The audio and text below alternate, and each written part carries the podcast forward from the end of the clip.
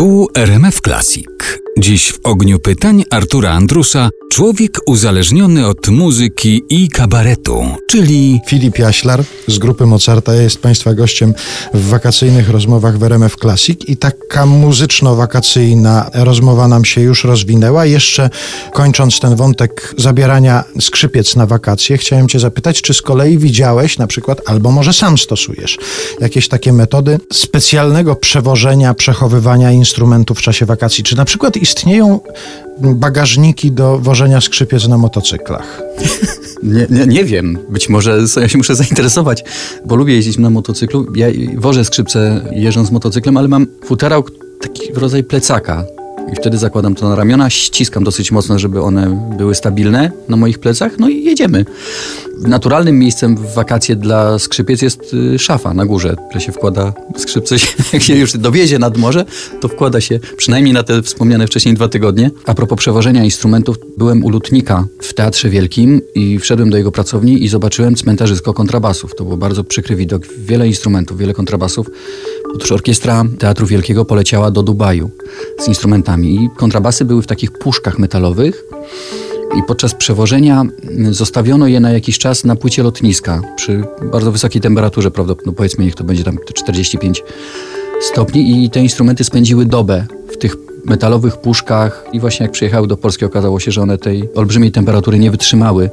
No i pan Wojciech, lutnik Teatru Wielkiego miał pełne ręce roboty, żeby reanimować te instrumenty. Więc jeżeli ktoś z Państwa by chciał wozić skrzypce na przykład na tym boksie dachowym w samochodzie, też nie polecam, bo tam może być zimą zimno, a latem bardzo gorąco. One się mogą rozstroić, takie skrzypce. Weź tutaj znajdź stroiciela latem do skrzypiec nad morzem, to może być problem. Swoją drogą w każdej wypoczynkowej miejscowości powinien być jakiś stroiciel. Ja służę Państwu na całym Półwyspie Helskim, dojeżdżam tanio zawodowe stroje skrzypce.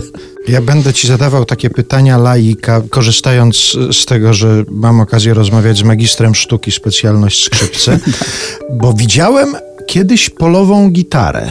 To była rosyjska produkcja i ona była zrobiona z metalu, ta gitara, pudło rezonansowe, takie, żeby po prostu można było tym rzucić nawet po ognisku, do ogniska nawet można było Aha. rzucić tę gitarę, nic by jej się nie stało. A czy istnieją jakieś polowe skrzypce? Ty widziałeś jakieś takie skrzypce, które były przygotowywane z myślą o tym, że ktoś się nie będzie obchodził z szacunkiem z tym instrumentem w czasie wakacji na przykład? No nie, takiego, który byłby przygotowany do tego, żeby je odłożyć do ogniska na, na pół godziny, potem wyjąć i grać dalej Takiej skrzypiec nie widziałem jeszcze.